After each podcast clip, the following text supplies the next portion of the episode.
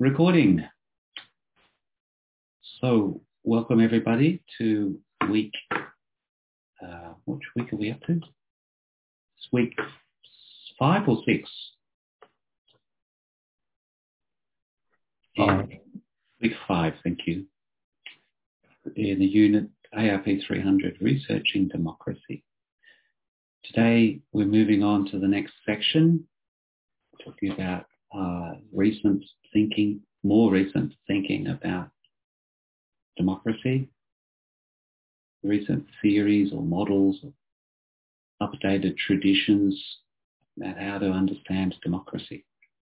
And this week, procedural democracy is the key one for this, this um, third section part of the unit. The next week and the week after are compared to this one. And procedural democracy is probably what most of you expected this unit to be about. It's the mainstream idea of what democracy is. So I'll, I'll go through the key issues in the introduction. Then I'll look at the procedural model itself. And then I'll reflect on citizenship within the procedural model. Because there are those who argue that this is not really a model about democracy. This is uh, a theory of leadership. It's about comp- competition between elites to, to achieve um, the best uh, leaders or the least bad group of leaders. And the citizens actually aren't terribly important in this model. So that's why we go through the criticisms uh, by asking about citizenship.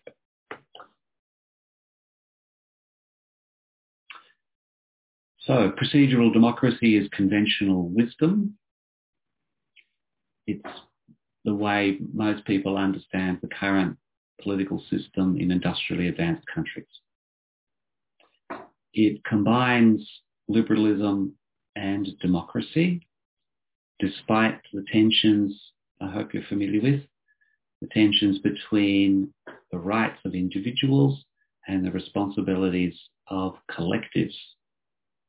Whether that collective is a cooperative of workers, a uh, municipality or a Soviet or a commune of uh, local residents, or it's the entire nation. Whatever the group, whatever the collective, there's tension. Whatever the demos, there's tension with the, the rights of individuals.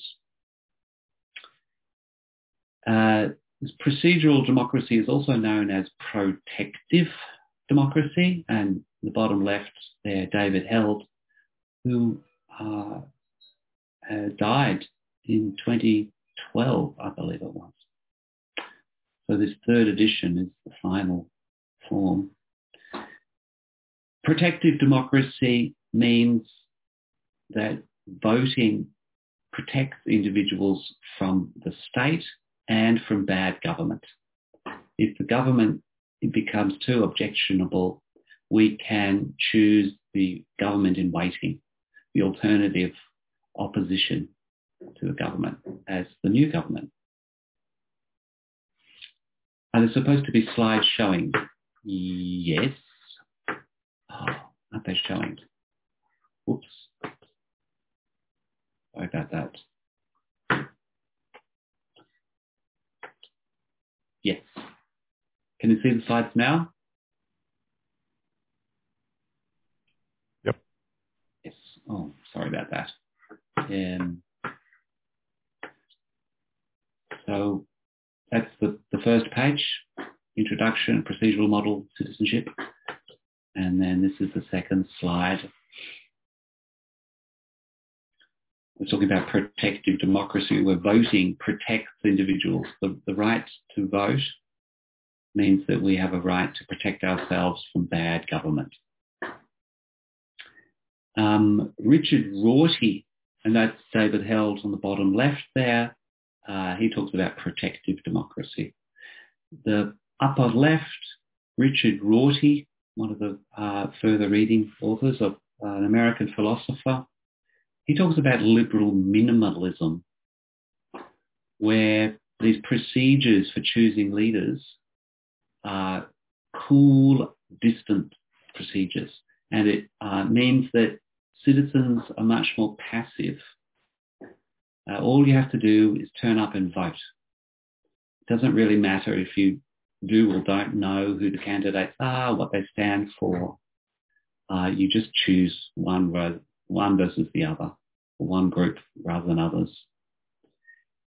And this distance and coolness of, of public decisions and choices means that in civil society we can tolerate much more diversity. Many religions, many languages, many ethnicities, uh, and more recently, diverse uh, cult, uh, sexual orientations.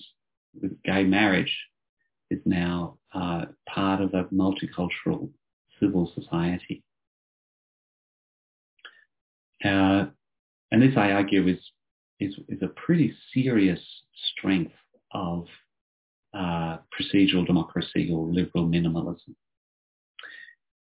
Finally, uh, C.B. Macpherson, who's the thin, uh, gaunt figure on the right, uh, David Held's teacher, and one of the founders of the Oxford School of Political Philosophy through uh, studying history. Do philosophy by studying political history. Uh, he talked about equilibrium democracy. He takes up Weber's ideas about politics as a market of ideas. We look at that a little in a minute. And argues that these procedures for choosing leaders allows uh, voters' demands for, for fixing up problems to match the supply. So political entrepreneurs come up with new policies and the, buy, the voters either buy or don't buy these policies. And these procedures allow uh, an equilibrium in the electoral market. So he takes up this metaphor of the market, which I also spell out a bit later. In the top right is um, Michael Sandel, professor of politics at Harvard. Uh, I warmly recommend you listen to his um, Reith lectures on the BBC. You can find them online. Um, he, he's the one who talks about procedures, um, which takes up Schumpeter's contrast, which I'll talk about in a minute. Um, we, we, we, we can't agree on uh, a way of life or the common good because of our different uh, worldviews, our religions, our languages, our ideologies. We're also diverse and different, but we can all agree on the procedure for choosing leaders. Um, I, I, find this idea of procedural democracy the most accurate term. That's why I've been using it.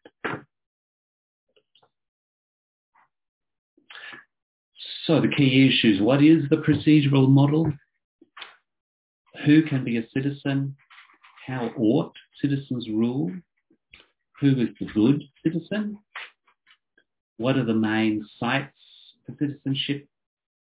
We talk about the local, national and international sites for citizenship. Can finally we end up with this, this critical uh, question. Can procedure overcome the problem of a democratic deficit, which builds on this metaphor of accountability? The leaders not hold, not uh, being held to account, not taking responsibility for bad decisions, blaming others, uh, the democratic deficit is most difficult in the EU, but it's a, uh, poor accountability everywhere. There's a lot of um, uh, apathy about politicians antagonism towards politicians, and just disengagement with this lack of accountability. So finally, we asked whether procedural democracy has the intellectual wherewithal, the, the concepts within it can allow it to update itself. Can it keep up with contemporary problems? Can it transform itself?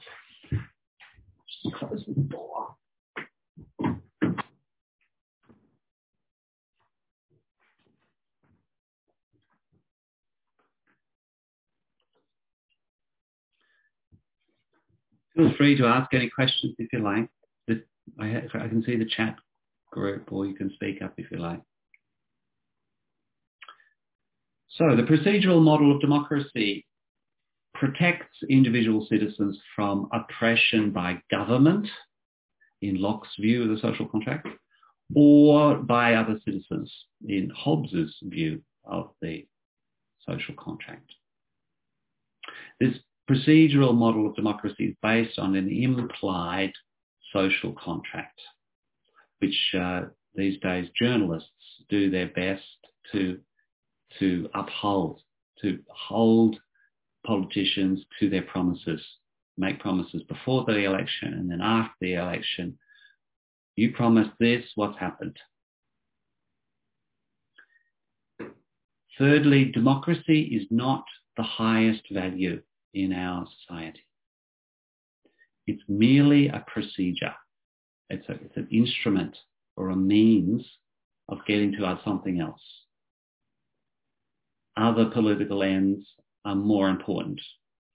So this procedure is a means of achieving prosperity or stability. And stability is very important. This is Bentham's point from the early 1800s that uh, if you follow the rule of law and there's orderly elections and procedures in parliaments and how pre- presidents uh, conduct themselves, then a change of government is, a, is an everyday, uh, well not every day, but um, every fourth year, every fifth year, we can have a new government. The old government leaves, accepts their fate, accepts the procedure, the new government comes in. Even when Donald Trump doesn't, refuses to accept the procedure, uh, the rule of law prevails anyway. And we have a stable transition to a new government. By contrast, uh, dictators, authoritarian regimes, when uh, there's so much um, patron-client corruption around authoritarian regimes that when the top leader leaves, the House of Cards collapses and uh, the whole regime collapses and you, you often have a, a, new, a coup or another revolution. Um, for us, in stable democracies, procedural democracies, changes of government don't bring down the entire regime. Uh, and so this procedure leads to political stability over the longer term. Uh, the third one, leaders, is uh, emphasized in um, Robert Dahl and others that procedures are about uh, determining the most competitive, the most fit, the best able leaders, the people who are going to make the decisions for us, our representatives. And that these procedures are actually a, a way of teaching people how to lead as they come up through the ranks and how to uh, govern the, the country effectively.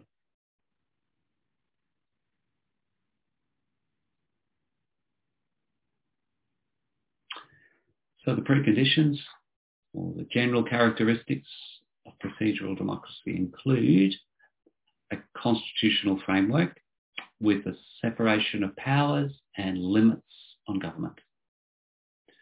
One of the more interesting limits is uh, non-democratic or even uh, deeply elitist. And this is the uh, old uh, judges who are experts in the law sit in judgment on whether government legislation follows the, it complies to constitution.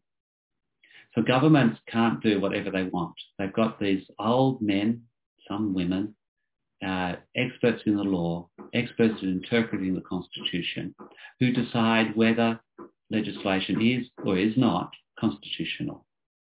That's a pretty interesting non-democratic limit on democratic government. Uh, secondly, procedural de- democracy relies on responsible and representative government according to the rule of law, which I think we're pretty familiar with. And thirdly, voting legitimates government by ensuring that governments can be confident that the legislation they're passing, the reforms they're introducing, the decisions they're making are supported by popular consent. There is a majority and that people will obey these laws because even if they disagree, they accept that the majority has the power and the majority was produced of, according to fair procedures. And so everybody obeys the law because of uh, popular consent by a majority that must be reasonable and is restricted by the Constitution and the rule of law. So, getting down to more detail, we've got three key authors here. Max Weber on the top left. Um, anyone who's been studying sociology would recognize this photograph and this figure is known as one of the founders of sociology, along with Marx and Durkheim um, in the last decades of the 1800s. Um, his famous book about the Protestant work ethic uh, was 1902, I think, early 1900s. Um, he then had a serious troubles with depression and didn't publish much until um, the end of the First World War. And this photograph is taken from when he presented a speech at the University of, of uh, Munich. And the speech was titled Politics as a Vocation. Uh, I warmly recommend you read this, this lecture. It's much easier to understand than his other writing because he's speaking to people right in front of him. And he takes up his idea about bureaucracy in the modern world. That uh, these formal procedures, these formal reasons, and the rule of law and the rule of bureaucracy, that everyone is equal before the law, everyone is treated equally in bureaucratic procedures. And insists that in politics, passion matters, but it shouldn't you shouldn't go into politics to advance your career.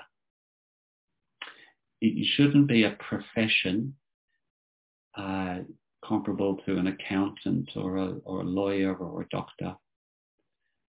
It should be a calling. It should be like becoming a priest. So politics is a vocation that involves the passions uh, and representation of the people very interesting lecture. Uh, he was in 1919. The uh, first Reich, uh, sorry, the second Reich had fallen. Uh, the king, the the, the um, Wilhelm, Wilhelm, was his title? Was he an emperor? Um, had his regime had, collapsed, and the Weimar Republic had replaced it was no longer based in Berlin, it was based in the city of Weimar.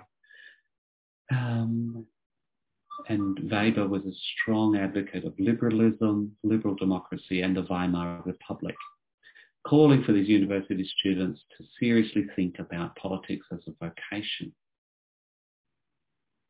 Joseph Schumpeter, uh, Austrian economist and political scientist, left Vienna uh, during the Nazi period and went to live in England. Think he also spent time in America. Um, in 1942, he published a famous book that uh, we have some chapters from you to, from for you to read. Um, he had a lot to say about capitalism, um, creative, the entrepreneurs' creative destruction of the past and previous methods in order to push forward.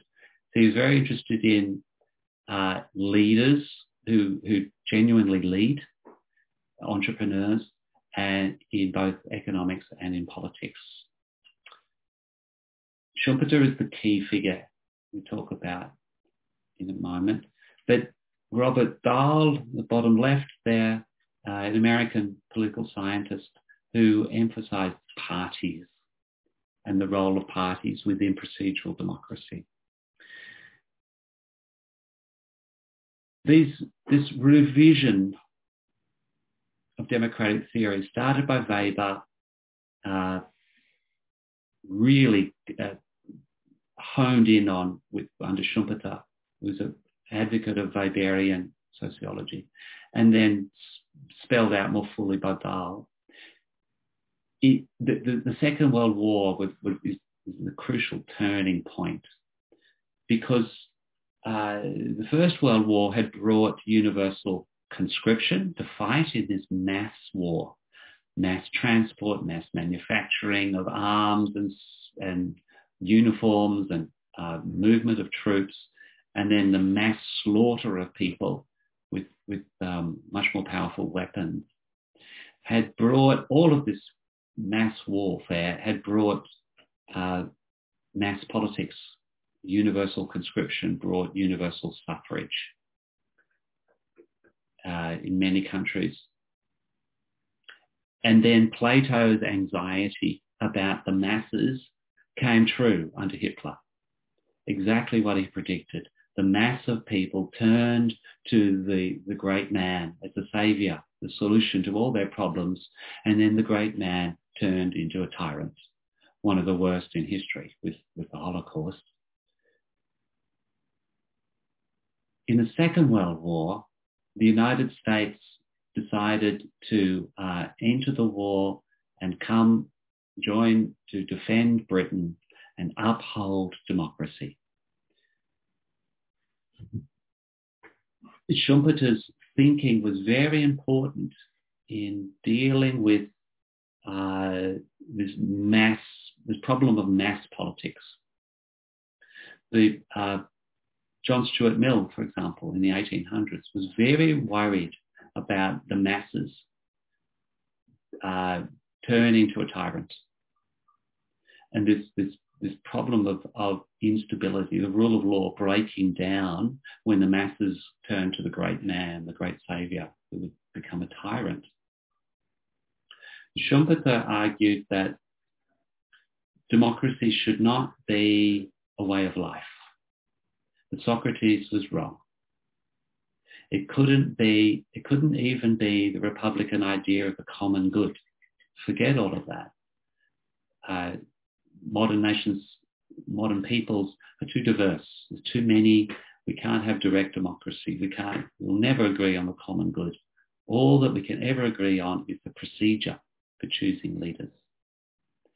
Um, a Marxist author I haven't asked you to read, but uh, Therborn argues that this, this was the turning point. Schumpeter arguing that democracy as a procedure meant that democracy was no longer, and the mass voting was no longer a threat to prosperity or a threat to civilization or even a threat to the lives of, of minorities, the Holocaust. Democracy is just a procedure, then it goes hand in glove with capitalism. It's no longer a threat to the elite owners of capital. The, the, the owners of capital are a minority under threat by mass politics. But for Schumpeter, if democracy is not about mass politics, Instead, if it's about uh, a marketplace of ideas and a procedure for choosing leaders, then empowering voters with the right to protect themselves from bad government means they can choose one group of leaders rather than another group of leaders. This right in a political market goes hand in glove with the right to choose Ford rather than Holden or Colgate rather than Maclean's uh, toothpaste. This choice of individuals in the market, the actual market for things, goes hand in glove with um, the power to protect yourself from bad government through choices in the political market. So democracy as a procedure is necessary for capitalism. It's no longer a threat to capitalism. That's the importance of Schumpeter up there. So David Held's chapter on, on Weber and Schumpeter is pretty helpful. Um, before I was talking about many people find Held difficult to get across, but hopefully this background helps you absorb it more readily.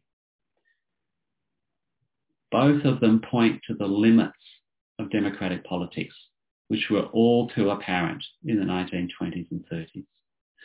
And so acknowledge the, that vote, many voters are ignorant. They don't know who the leaders are. They don't know what they stand for. They don't understand a series of policy problems. Um, and that emotions and identities are very important in politics. The, the cut of somebody's suit, the style of their haircut, the accent they speak with, these, these uh, emotional uh, indicators of identity are very important. And we know all about this because of television, uh, advertising, political advertising and so on. Um, but they pointed to the strengths of democracy at the same time, that it allows the measuring of popular views. So authoritarian regimes are notorious for not knowing what's going on among in the grassroots. They don't know what people really think because all they ever hear is the people saying whatever they think the powerful want to hear. Because it's too dangerous to speak your mind. You have to say whatever the powerful want. And so they don't find out what's going on. Um, this is Amartya Sen's, S-E-N, he's a Nobel Prize winner in economics. His book, um, Freedom and Development, contrasts that the um, there were uh, famines in um, imperial India, but as soon as democracy came about, there have been no famines in India since the 1940s. But on the other hand, in China, under authoritarian regimes, there was a major uh, famine um, and many people died in the 1960s in China because authoritarian regimes can't, they, they don't have a good understanding of popular views, and democracy is good at that. Secondly, uh, Bentham's point that allows the orderly change of governments. Now, Weber uh, pointed out that democracy is like a marketplace. For, for Weber, this was a metaphor. And I, I want to emphasize, like, it's not actually a market. It's not a real market. It only resembles a market.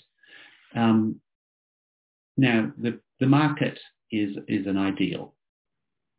You, you can see the farmers market in many suburbs around the place where people bring in the apples and oranges they've grown at home or in their small farm and put them up for sale and there's demand and supply, many small buyers. You have many small growers, producers and many small buyers. This is market forces work. That's an actual market. Now, the whether BHP or Rio Tinto operates in the same way is a bit debatable as to if it's actually a market in the same way. But it's hoped that it approximates the perfect market, the idea. But whether politics actually is a market is debatable. is, pers- is the process of persuasion and public debate, is that comparable to buying and selling a policy? This is the, it's, it's easy to take this metaphor too far, and it certainly is taken too far in my view. I think it's important to, to resurrect the idea of persuasion, debate, deliberation, and so on. For Schumpeter, he uh, dismissed the ancient idea of democracy as a way of life or a common good and argued that it, in the modern world it can only be a procedure, a means of choosing leaders.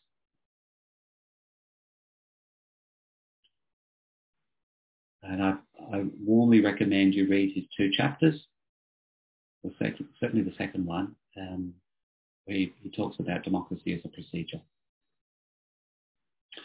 Robert Dahl, um, he got into famous debates with C. Wright Mills and others before him about a ruling class in America, that a, a group of elites actually govern America.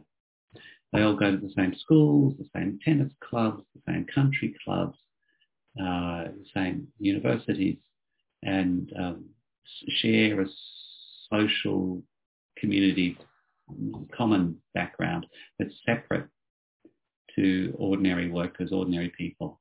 That's C. Wright Mills' elite idea.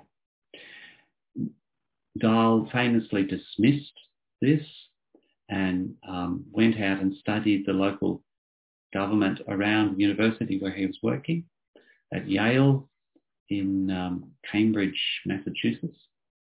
I think it's Cambridge, Massachusetts. It's at Yale anyway. And uh, he found that there were many new immigrant groups. Uh, the Irish were coming through, the Italians were coming through, and there was uh, a diversity of different groups. It wasn't just the old moneyed elite who governed. He insisted on pluralism rather than elitism. Um, and when I was at university, all the debates were about is there a, is there a, um, a class society or a, is democracy about pluralism? Dahl uh, in, recommended that we drop this term democracy, going back to the ancient Greeks and the Romans and so on. And instead, we talk about polyarchy. So it's not the people who rule, it's a diversity of groups, a poly, plural, pluralism of polyarchy, archy as in government. We are governed by many people, was his suggestion. Uh, this completely, utterly failed to take on.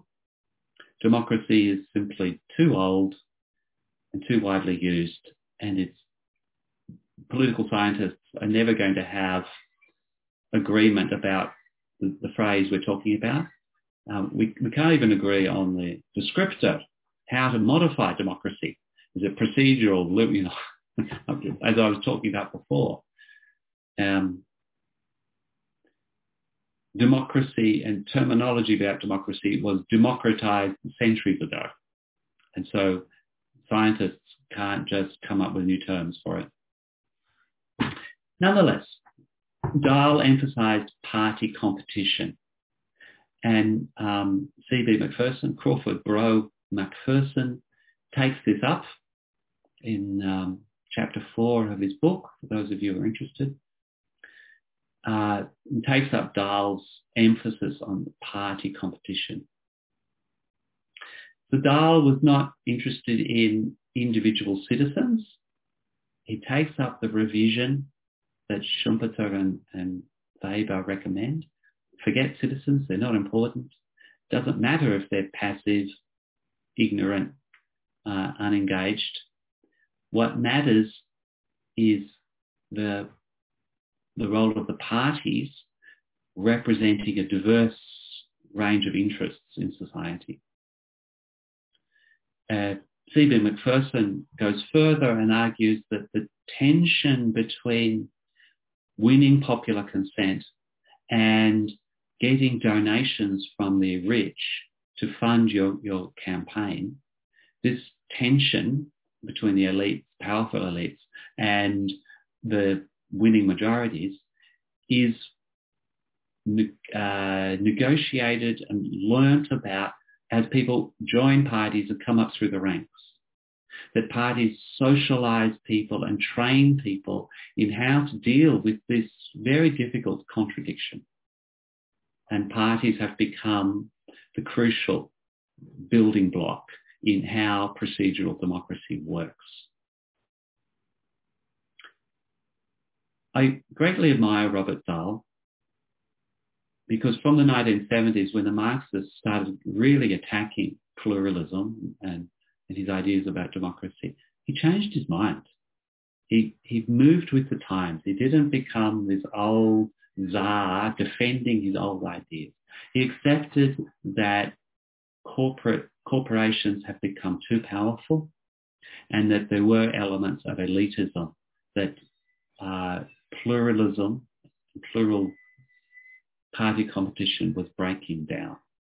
Um, and he became quite interested in the protest movements. Even in the 1950s, he saw himself as a social democrat. In America, in America that he uh, was interested in Scandinavia and saw himself as a progressive thinker.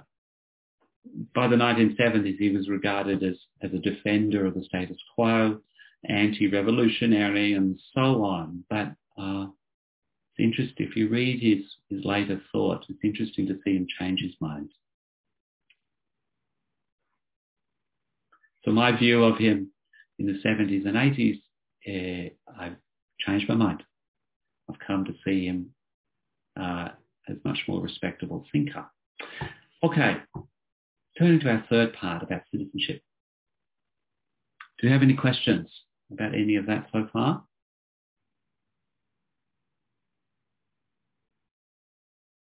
Okay. Uh, procedural citizenship. Those of you who've studied um, the first year unit on values and freedom, or political ideologies when I was teaching it, um, you will not be surprised to see that procedural democracy, procedural citizenship is based on negative freedom. And just to remind you, that's freedom defined by what it is not. It's defined in the negative. Um, positive freedom means you are free to discover what you're good at. You are free to rely on social security and then uh, you can go out to the world and find the jobs that you want and work at, fail at things and work out where you should be working what you are good at. Negative freedom leaves it all up to you whatever freedom is, that just that's up to you.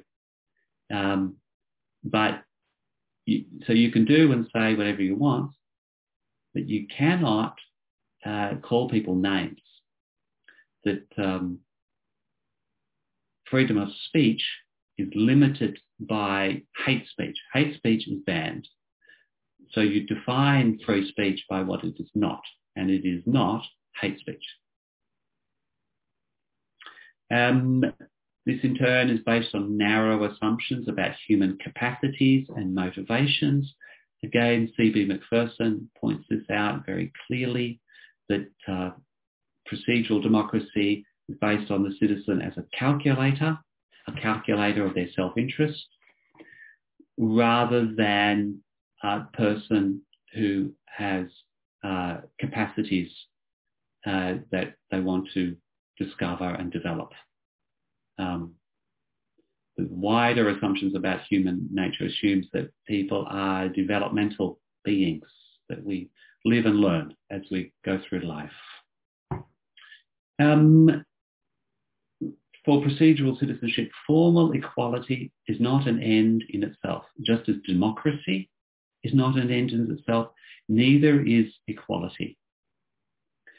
This equality before the law, equality in the polling booth, one person, one vote, are only means of achieving justice and protection from oppression or also uh, determining who's going to be the leader and who's going to govern.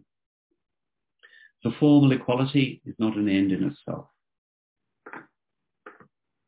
An end for some other, something else.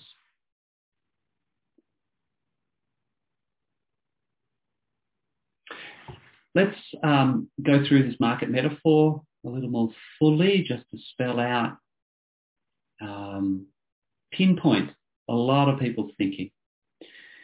Um, in democracy as a procedure, voters are thought to be consumers. Parties are like corporations. Policies are the things that corporations sell to the voters. Party programs are like a suite of policies, like a whole advertising campaign, a whole group of products. Voting is like buying an idea. You, you know, talk about uh, selling an idea and the voters just not buying it. It's important. You hear how familiar that sounds. I just don't buy that. It means I'm not persuaded. But that metaphor for persuasion as in buying something can, you could forget that it's a metaphor, think that it really is about buying something. Uh, and so election campaign uh, campaigns really are like marketing campaigns.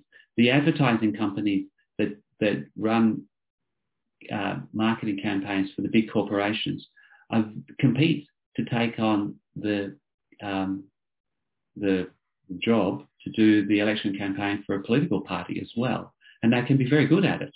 The same skills for marketing products can be used for marketing a party brand or a policy or, or a person. So the, this metaphor is so widely used that people lose track of it as a metaphor and think that it's actually a, descri- a plain description of reality. It's not like a mar- market, it is a market. Uh, this metaphor is deeply, intrinsically, thoroughly individualistic. It's based on a negative assumption about human, a very narrow assumption about human nature and negative freedom.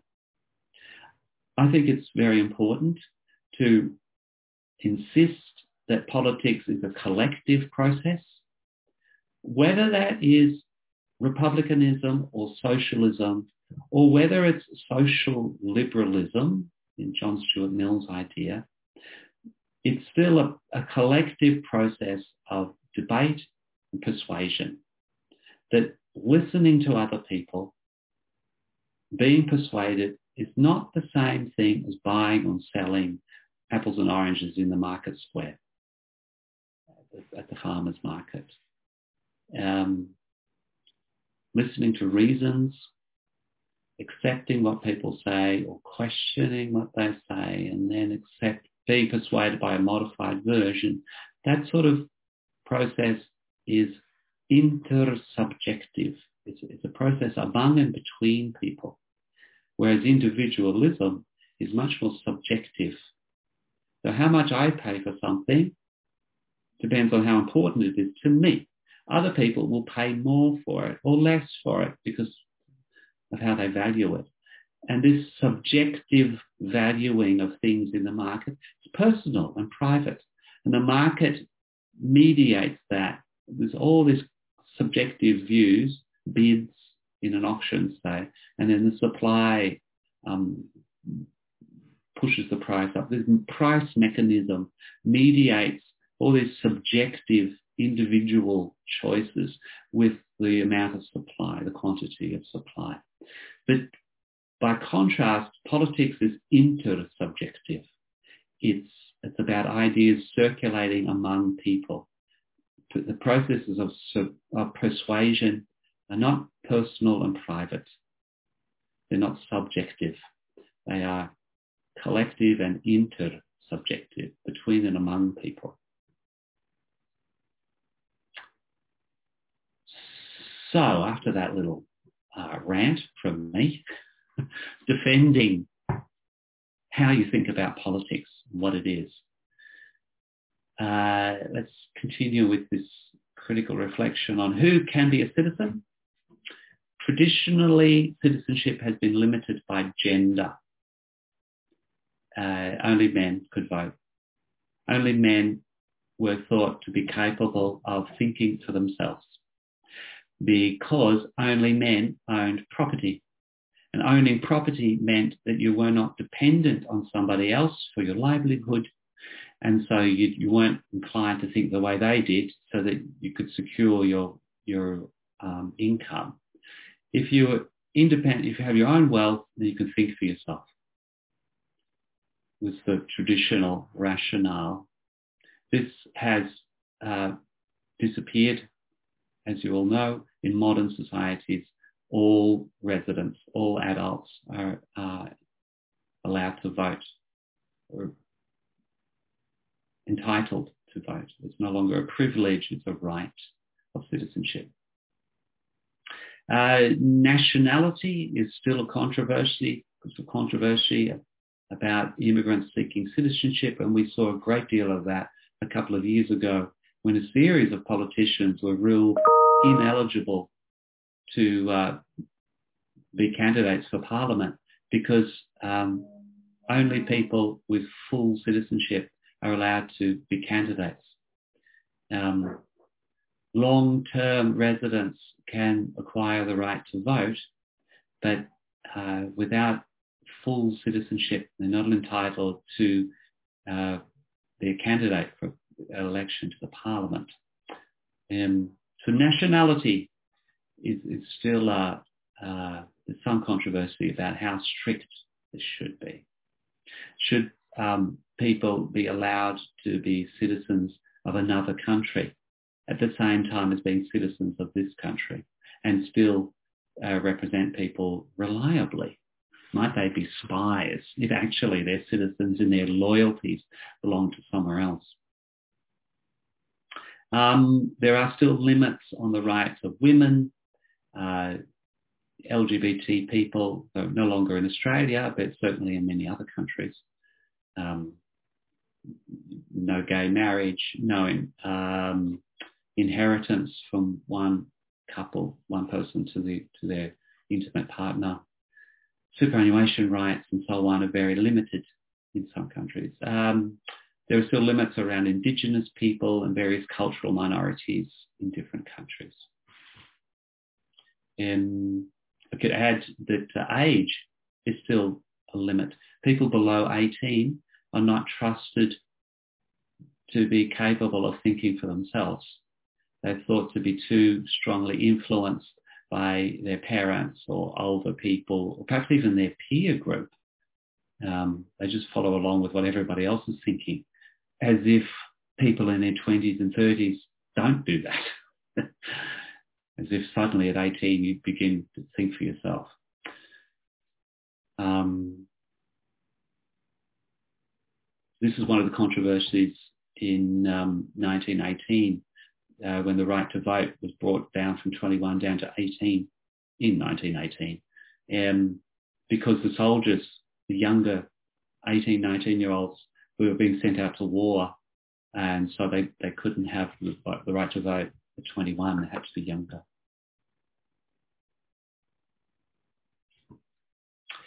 So how ought citizens rule? They rule according to majorities rather than individuals. Uh, citizens have minimal obligations to vote. In Australia, it's compulsory. In the rest of the world, it's merely a, an obligation. But uh, it's compulsory to pay taxes. It's compulsory to obey the law. So if you see a red light, you must stop and allow people coming across you to drive straight through the green light safely. Uh, we have an obligation to serve on a jury. If you're called to jury service, it is your obligation to front up and have your to listen to the court to, to the trial. In almost all liberal democracies, voting is voluntary. The exceptions are Australia and Belgium, and I understand I should check up on Chile as well. Um, Judith Brett, one of the books you can review at the end of the trimester, Judith Brett has a fantastic history of how uh, compulsory voting emerged in Australia. Very interesting. Um, so voting is vol- voluntary, but excessive activism is dangerous for stability. I read a fantastic memoir, Swedish uh, union economist, came from Germany, growing up in Germany in the 1920s and 30s. As a young man, joined the Social Democrats as a young man. And in the 20s, everybody was very, very colour conscious about their clothes because the colours represented the different parties. So if you wore red, that showed you were a communist or a socialist. If you wore blue, it showed you were a liberal. And if you wore brown, it showed you you were a Nazi or fascist. And this got down to the colour of your bath towel at the beach or your swimming bathers uh, or the colour of your hat. The, the, the politicization of culture and the activism. Uh, you know, if you think there was a lot of interest in politics during the period of Trump, there, there was, it was even more intense in Germany in the 1920s. Um, the polarization and the activism of very engaged citizens can be dangerous for stability, according to this procedural rule model of, of how citizens ought to be behaved. They ought to be a little bit disengaged, a little bit um, distant. So public deliberation is secondary. It's not terribly important. Um, so citizens express their review, views based on their position in the economy. So employees have one view, employers have another view, importers, exporters, manufacturers, miners, because of their function, their role in the economy, they have uh, different interests. These interests are assumed to be fixed according to their position in the economy. And representatives then aggregate all these different views and they do that within political parties.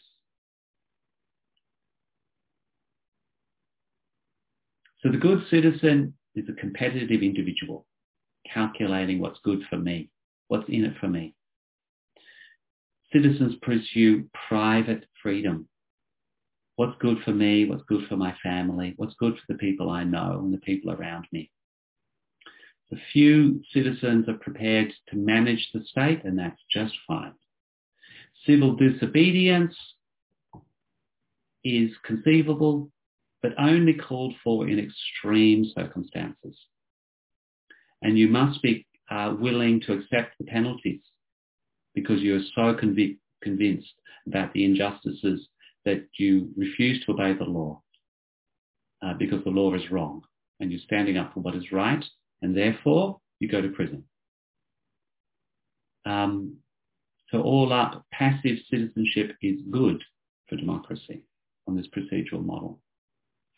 The main site is the nation state.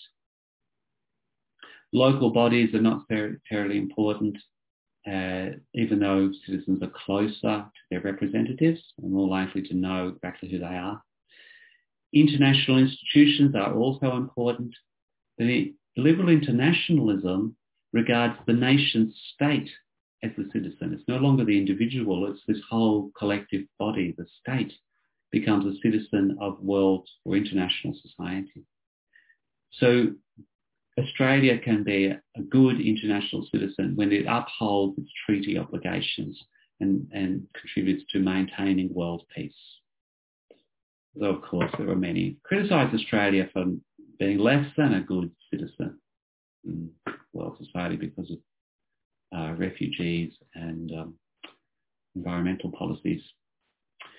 Finally, uh, the democratic deficit, lack of accountability, the uh, apathy and antagonism towards politicians. It's arguable that procedural citizenship, procedural democracy is somewhat incoherent, that the parts don't entirely all match up. That passivity and a private orientation do promote stability, but they can end up undermining legitimacy. The, the government doesn't really have popular consent because the popular opinion is not really engaged. Um, liberal democracy, procedural democracy endorses both the nation state as a prime state site of citizenship and universal human rights. So you have the democratic citizen of a nation, but you also have the international human rights of people anywhere. At the same time, we decide who comes here and how they come by boat or plane. That's a very Republican phrase. We decide who comes here, which there's a tension there to liberal internationalism, liberal democracy on the international arena. Similarly, there's a tension between democratic politics, democratic citizenship, and global free trade. So governments, parties compete for election by saying that we can make our country great again. We are going to charge tariffs on imports to protect our local manufacturers. We are going to encourage people to buy local. Don't buy made in China, buy the locally made products because uh, this is part of who uh, us, the people, we the people, promote our democratic citizenship. And there's a tension there with um, international trade the, the rights to buy and sell things around the world. So yes, liberal democracy can transform itself because self-critique and dissent are central to liberalism and the open society. And yes, it is the best means of coping with complex dynamic change. It's the best way of, of dealing with immigration, with multiculturalism, multiple religions and so on. Uh, but no, liberal democracy is not so good at dealing with globalization. There's an incoherence between democratic procedures and universal rights. So next week, uh, we talk much more about participatory democracy, which takes up this uh, passivity and argues for much more engagement and participation. It attempts to reinvent uh, Athenian democracy in contemporary politics. So that's, um, are there any questions before I start to, um, while I'm setting up discussion questions? Does anyone want to ask me anything?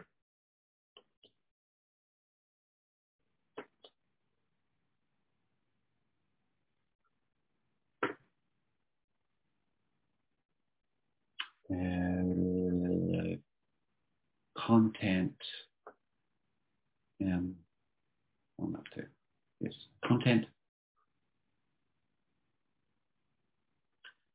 weekly topics,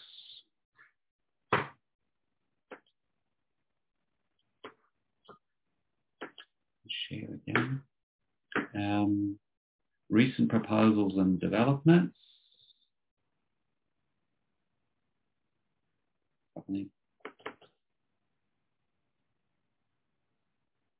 Procedural democracy, there we are.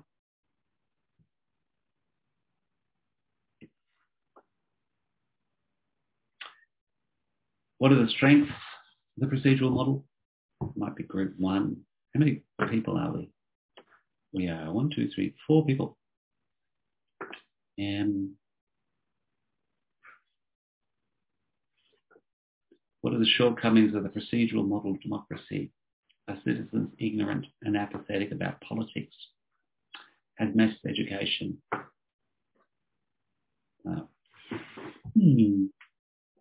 How about um, I leave you four to talk about these four questions, just in one group for about, what do you say, 10 minutes? So is that all the questions? There's four people and there's four questions. Yeah. So four of you talk to each other. This means you lot, you have to um, unmute your microphones and talk to each other.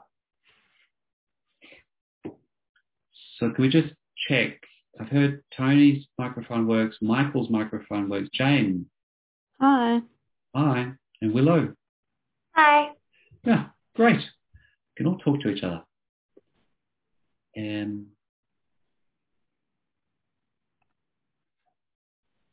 so four minutes past. At uh, quarter past, I'll come back. I'll give you 10 minutes to talk about these questions and work out your answers. Okay? Thumbs up from Jane. Okay. Sounds good. Okay. I'll talk to you soon.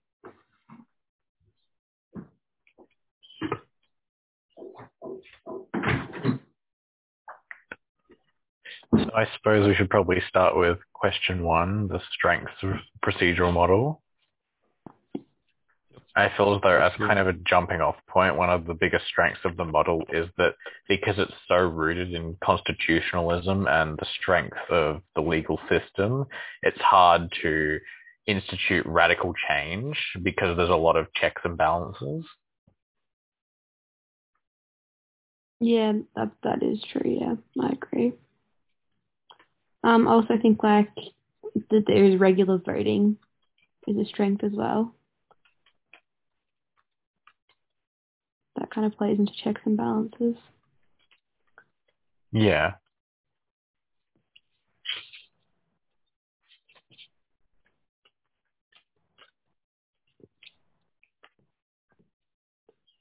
Um, when he was talking about like Nazism earlier and like tyranny, was he saying that like that's less likely with procedural democracy because of those checks and balances?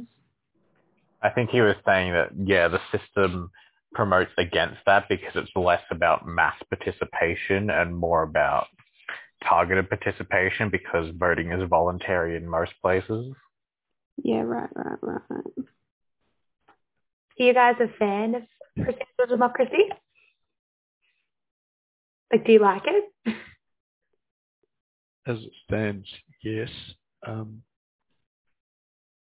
but uh, I get bothered by the fact that it's it, this concentration on it's just what you do. You go along and you vote, and uh, and then you sit completely back and, and virtually no one participates. That's essentially where Schumpeter is coming from. Yeah, I kind of agree. I think that like politically like activated or like really in tune people um, are important. And yeah, activism is important as well. Yeah. Yeah, I think a shortcoming is that it very much incentivizes the loudest voices and kind of the most charismatic leaders as well. People who are the most adept at playing identity politics are the most likely to succeed in this model. And it might not actually represent the majority opinion. Yeah, I found some of that in um, Maddox, which is one of the extra readings. Uh, and I was just notes I made at the very end, uh, just before the lecture started, but uh, some studies showed among citizens that there are authoritarian types with anti-democratic personalities who get upset delicate equilibrium. So yeah, I mean, there's the loud ones. Um, prize example that we've um, seen from an from the outside point of view is, is that the whole not just Trumpism, but what preceded it, the whole Tea Party business, where gatherings of local citizens went crazy. Did anybody do the the previous? I think Michael did at least the previous unit. Uh, um, I've lost my notes. just went. Yeah, I think yeah. While it encourage, it does encourage a lot of radicalism as well, it also allows for a lot more acceptance of diversity, which I think is another strength, I would oh, yeah. say. Yeah. in in general, it's a more tolerant model than some of the other models. But it's hard to say if it's the best model without like looking at the other proposed like additions to it. Do you think so? The um, potential for radicalism, which I mean, it's on the assumption that we're not more, we're not people who are going to lean towards that. We always think that we're rational people and therefore we're going to vote for the right choices. And there's always those fringe people. But I think that we're seeing more and more in today's society that people are actually leaning towards radicalism a lot more. And then a procedural democracy becomes more risky because, you know, how many people do you see posting stuff about vaccines are by the government ridiculous and things like that. Ah. I used to think that that would be only like a really fringe population, but and especially with like Trump and stuff too, I think we're seeing more and more that it's actually more likely than we think. Yeah, I think that's a really good point. Yeah, I think a weakness of the model is that it it assumes people are always going to be thinking like logically and the best for their own self-interest, but people are very susceptible to being tricked. Yeah. Yeah, I I think- think- oh, sorry, you talk, Willow. Oh, sorry. I was going to say, I think that it, um, because this model assumes a lot of apathy in the general population towards politics, aside from a few who are really motivated, but those motivated people are often considered to be those who are educated, so therefore they're going to be more rational. When actually a lot of people are really politically motivated, it's just that it's not always in a positive way, and it's not always in a they're not politically motivated to necessarily participate in the system, but rather just to criticise it or become more extreme. Yeah, and I think like if you like look into question four, that you know the idea of Facebook and people not really reading things thoroughly, and yes, you have more access to information, but people can't necessarily um, like process the information the way that that it's intended, and they misuse information. That like it's potentially not better to have all this access because like they just aren't responsible with how they apply information. Yeah, absolutely. Like, and people aren't responsible at all. People don't care to fact check any of their information. And I think for a lot of people, it's even occurred to them to do so. Um, Yeah. whereas if we did have a bit more limited access, then people would have to go seek it out would think a bit more critically. But because we're just completely saturated in information and articles all the time, you sort of take it in without even noticing. Yeah, and I think like with digital media, when there are mistakes and when like um you know they need to do reprints or like articles are updated, people don't always see the updates, so they're just they like their their beliefs have maybe been disproven or like the articles have substantially Yeah. changed, but they don't see that.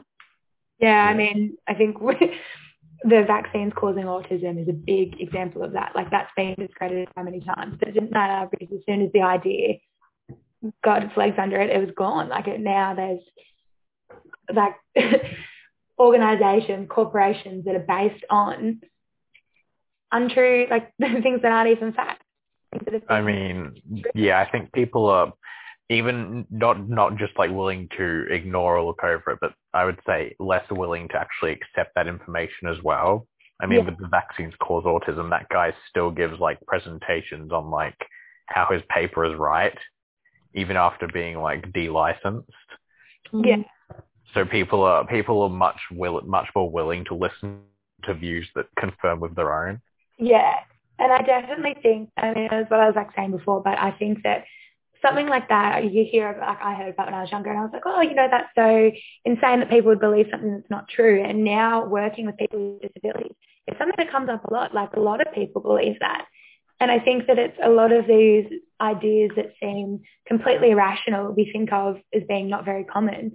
The more you actually look into it, the more you're like, oh no, actually this is quite popular and we have a little too much faith in people, I think, to be hmm. rational. And I think to go back to the apathy problem, it's not even just about apathy, but also just about like disenfranchisement, where a lot of people reach that level of apathy because they don't feel as though the system represents them, Yeah. especially when like most politicians are like cookie cutter, rich old white men, and it's hard to like break into that sphere and change things. Yeah, but then, like you said before, Michael, now that um, because a lot of politics is based on identity, now that it's cool to be young or it's cool to be a person of colour or like not cool, but like it's cool to have representation. Maybe that'll change. Hmm. I mean, at the moment, it's it's a lot of tokenistic change where people Yeah, I'm not take saying on, take on a point of view and they'll say they support it, but it's really just at the like most superficial level. Yeah, I definitely agree. Have any of Yeah. you seen um, Miseducation or Misrepresentation on ABC? No, do a I've been series told- about female politics, like females in politics in Australia. yeah, I've heard really good Oh, things about it. Yeah, well, I was watching an episode of it um, like last week, and they were talking about when Labor added gender quotas and the girls who they call like the quota girls, or even like Penny Wong and people like of that kind of level who are in the party now are still referred to as quota girls. And like, even though that's like done net good for like the party and many people think for the country, like there is that ignorance of and that idea that it is just identity politics and they only got in because of the quotas and like they've not contributed anything of value because of that. Yeah, And that's You stuck with them for like that. 20 years. Yeah, you Yeah. still see that being said all the time.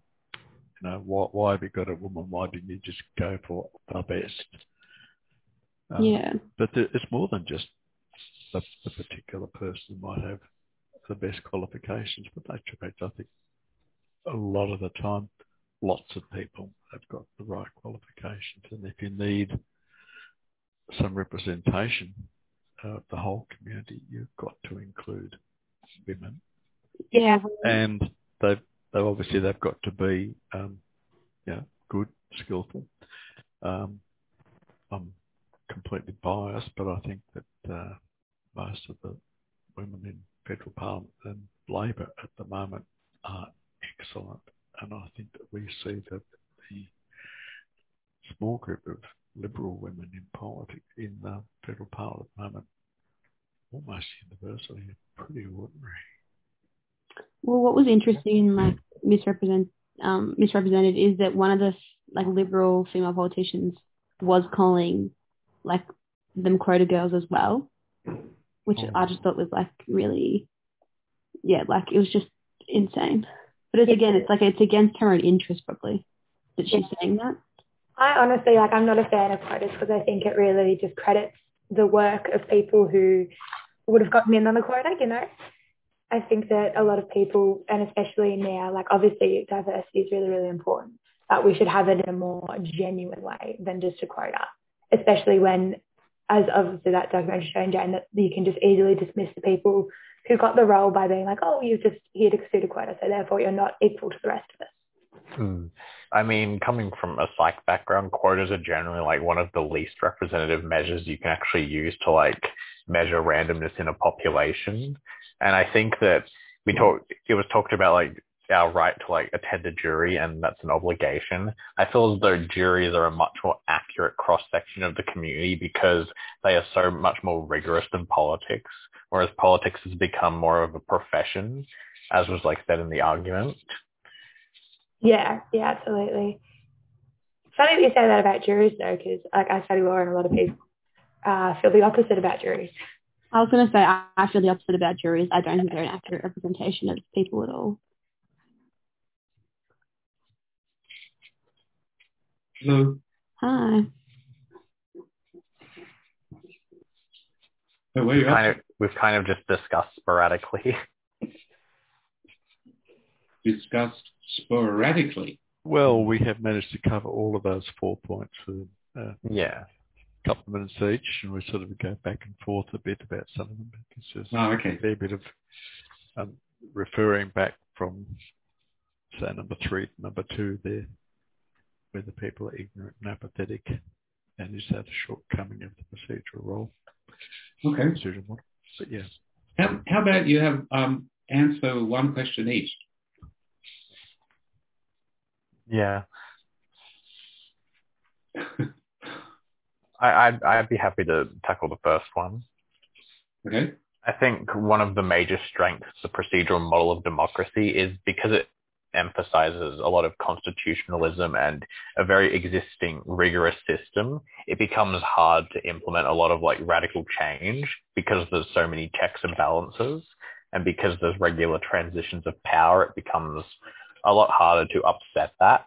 So there's a lot of stability in the system and that's kind of seen through the right to vote and regular voting as well as that, it also has a lot of social benefits. We talked about multiculturalism and participation, and it's able to usually encourage a lot of tolerance for a range of issues. Yeah. And these kind of bled into the key weaknesses as well. Which is somebody else's. Yeah. they, they, they sort of, yeah, correspond. I can hear a whole lot of parrots in the background somewhere. Who has parrots around them? Or was that me? Maybe it's my garden with little parrots. okay. Oh well, who's talking about question two? Um, for shortcomings, we kind of talked about um, the idea that people should participate and that activism is a good thing and only doing it in voting cycles like may not be the best option. Um, like there is a potential for radicalism through either like charismatic leaders or the loudest voice taking power. Mm. Um, I can't really remember what else we said. We kind of went back and forth on this one. Can I add one thing in there that we didn't really get to, but it, it came up with um, actually certainly my assignment um, that looking at um, countries like Turkey and Hungary that they have, once you get someone in who's uh, an authoritarian type, they are able to manipulate the whole process. And both uh, Orban and, and Erdogan have have cemented themselves into place. They still will claim, I know uh, Hungary certainly is at the moment, that that they're you know, they have good level of democracy and everybody gets to vote, etc. But they've um, in the past few years they've they've completely um, distorted the whole set of proceedings that um, we think of as democracy, yeah, gerrymandering and, and so forth, and scrubbing yeah. people off the of the voter rolls. Making it difficult for the uh, opposition parties to operate. Yeah. Mm. Yeah, a shortcoming, I suppose, then uh, procedural democracy is vulnerable to um, social media seems to have opened up this vulnerability.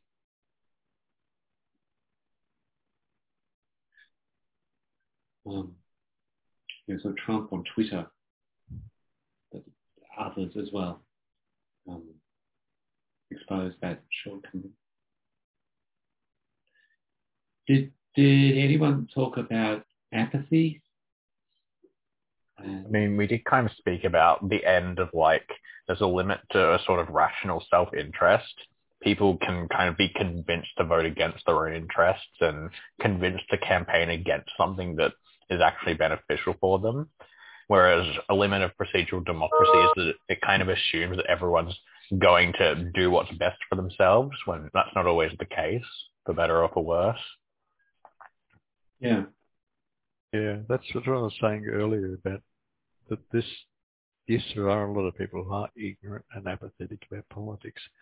And that feeds back into the second one. It's a major shortcoming that people can have um, pick up all sorts of nonsense ideas. The anti-vax one's the obvious one at the moment, um, and run with them. There are entire uh, large sections of community in the US in particular at the moment that are just literally helping to spread to spread the uh, COVID by not bothering to get vaccinated, not wanting to do any of the yeah, masking everything else, and that's an element of um, weakness.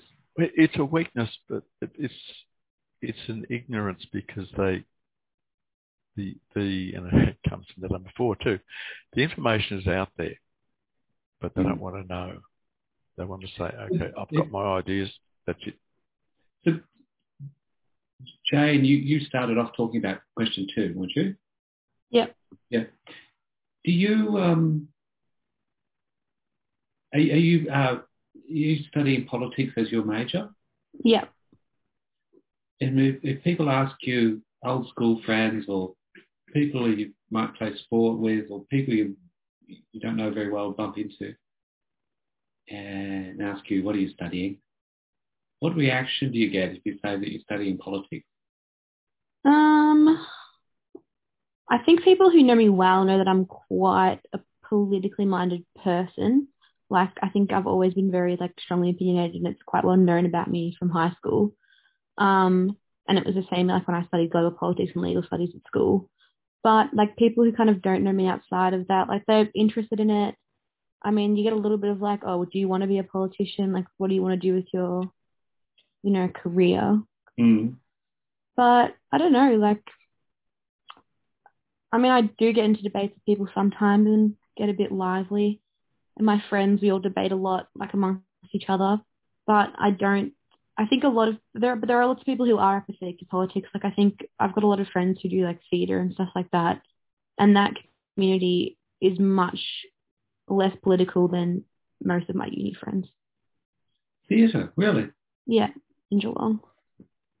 Mm. Okay, maybe in Geelong. But I hmm. suppose, honestly, like this is something I've noticed, like with some of my friends who went to public schools. I don't know why it is. Maybe they just weren't offered subjects like global politics, so it was it's much less in their frame of reference. A lot of them are really bamboozled by some of the conversations that kind of we have around them. Yeah. Well, that's not hard.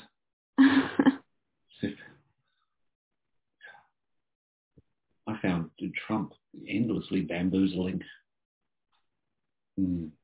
Um, no, I'm glad to hear that. I, I, had I had the same feeling about people I met in music, musicians, not interested in politics. Um, I subscribe to a, a surfing web page which gives weather reports and it also is a really good journalist. I really admire his journalism. Um, and so I subscribed to it. But um, he recently talked about how little time he has for politics and politicians. It just seemed pretty typical. As a journalist. I think lots of people are disenfranchised with politics.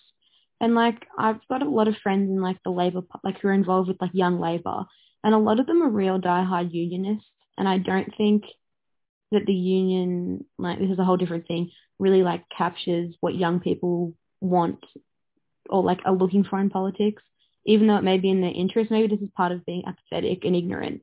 Is like yes, unions would be good for like young workers, but no one really wants to join a union. No one wants to pay for it. There isn't that collectivism, like in the workplace, yeah, as an identity anymore, or at least not in my generation, in my opinion well, it's a lot more than your opinion. It's, this is well backed up by, by the numbers. The, the, the unionization is below 15%. And that's, that's the, the heart of it is in the public service. Teachers, police, um, nurses, that, that's the heart of the union movement these days. Um, it is. You, you, just don't see much. I've, I've got a teaching background, and I was actually always a, a union organiser or whatever around Geelong. But mostly only within my own school, whichever one it was. But I saw numbers, just just membership. It used to be standard. Um, when I in my first year of teaching, it was just automatic. You're going to join the union, yeah, of course, and um, name taken, and um, contributions taken out of salary, I'm certain. But those numbers dropped away. So even 20 years ago when I quit teaching, um, there wouldn't have been more than half the staff at my school who unionists anymore. Yeah. Just, just and the ones who were, most most of them was just pretty automatic. They didn't care much. Yeah. Yeah. You union meetings would have three or four people in them, and the staff of forty. Mm. When I was younger, I went with my mum to march with the nurses in Melbourne. Like when was that in like the twenty? The big strike. Sorry. The big strike. The nurses strike. Yeah. Mm. What was the leader's name then? What's her name? Yeah. I don't remember. I remember seeing her speak though, or them speak. I don't even. You're talking about Irene Bolger or someone else? Oh, could be, yeah. She was certainly one of them. Yeah. Hmm. It's, I, I think there's been a resurgence of interest in environmentalism amongst younger people. And some of the stuff around gay rights and Black Lives Matter, think there's a returning interest in that sort of thing, but not really Labor versus Liberal. It's just so boring. I think a lot of it comes from like social issues versus economic issues, where social issues are a lot easier to campaign for and advocate for because there's always going to be a group affected by that who you can help like represent. Whereas with economic issues such as unions and labor movements, it's a lot harder to kind of gain initial support for that. Mm. I suppose it's it's just kind of a less attractive issue, especially in like a framing lens and like in media news.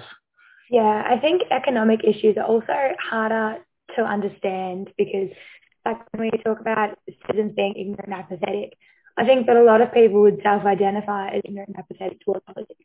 And when you say the key words, when you talk about unions or when you talk about economic issues, it's just like a part of their brain just turns off and they just go, this is something I don't understand. This is too much for me. I'm not smart enough. Or when you use words like, even like liberalism, people just think I'm not, like I don't understand this. I'm not into politics.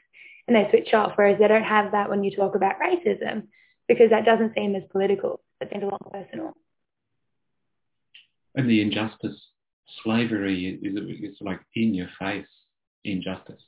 Yeah, yeah, and that's and it's like it sounds good, but it's a massive issue. Whereas when you talk about the other parts of modern slavery, obviously about things like fast fashion and yeah, yeah. like with trades and everything, that sounds people just think that they're not smart enough for that. Like Jane was saying, a lot of her friends are into politics, and most of my friends study like nursing or architecture or things like that and they like talking about politics with me when we like when it comes up. But most of the time, they think it just is something that's far removed from them. They're not interested. That they're not smart enough to understand, or they're not. They don't think towards it. And when like political things come on TV, because they're taught, you're taught from a young age that it's like, oh, politics is what people who are really smart, who are really interested in like boring stuff do, and it's not so important to you. So then people think that they're apathetic towards politics because they don't understand that it's something that's so inherently personal. Mm. Also, like something I see online a lot, especially when it comes to like feminism and women's issues, is like the misapplication of ideas. Like there's a lot of women online who are pro sex work, but really they're just trying to like package sex work to really young girls, and that's actually not like a good thing like for example, like OnlyFans, like there's a whole kind of pyramid scheme aspect to OnlyFans, but there's a lot of women who perpetuate that OnlyFans is great and it's a great way to make money and it's all about sexual freedom, where in reality, like you're selling sex to teenage girls. Yeah, Sorry, can I just hold you up? What is OnlyFans? Um, basic, OnlyFans is created so that, say, like if I'm an internet celebrity, people could pay me for access to like premium content or like specialized content for like you know, like it's like the pay, content behind a paywall, but Yeah. people use it like like sex workers use it as a way to like sell intimate videos or like messages to their fans. So there are women who are making say a hundred thousand dollars a month of selling like naked or semi-naked photos or like men pay them for private messages. But then there's also like an affiliate link program through OnlyFans. So if people sign up through your link, um, you like make a percentage of them. Yeah, and so you pay a certain amount of dollars a month for a subscription. But I think, Dr. Jane, I'm sure you'll probably know more about this than me. There's a big market on OnlyFans for girls because oh, you have to be over 18. A lot of teenage girls make a page as soon as they turn 18. And it's like, oh, I'm legal now. It's all this. It's it's dodgy. And like I personally am pro sex work, but I think that it's like a very complex issue. And like what you were saying, Jane, a lot of women don't want to learn the ins and outs of all these ideas that they're promoting, but they just want to be seen as promoting ideas, basically. Yeah. And they think, oh, this sounds kind of nice. And instead of actually going in depth because that's political, they just want to talk about surface level things. And I think that it can lead to a lot of miseducation. There's a there's a lot of um data about disengagement. People aren't members of, of unions and parties and churches and all sorts of old groups. But that it doesn't it doesn't account for like GetUp or um, Change.org, all these um, online petitions. Um, With like online petitions, I don't even think that most people in Australia would understand that an online petition isn't valid in Parliament.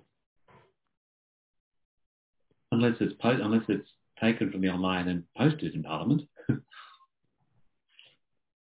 Um, Andrew, sorry, just quickly, with what you're saying about membership declining and like things like churches, I think that obviously like people are less religious now, but I also think that a big reason why people are no longer interested in participating in things like that is because a lot of people just participated it for a sense of community. And now with social media, you don't really need to join organisations like that to meet other people and to talk to other people.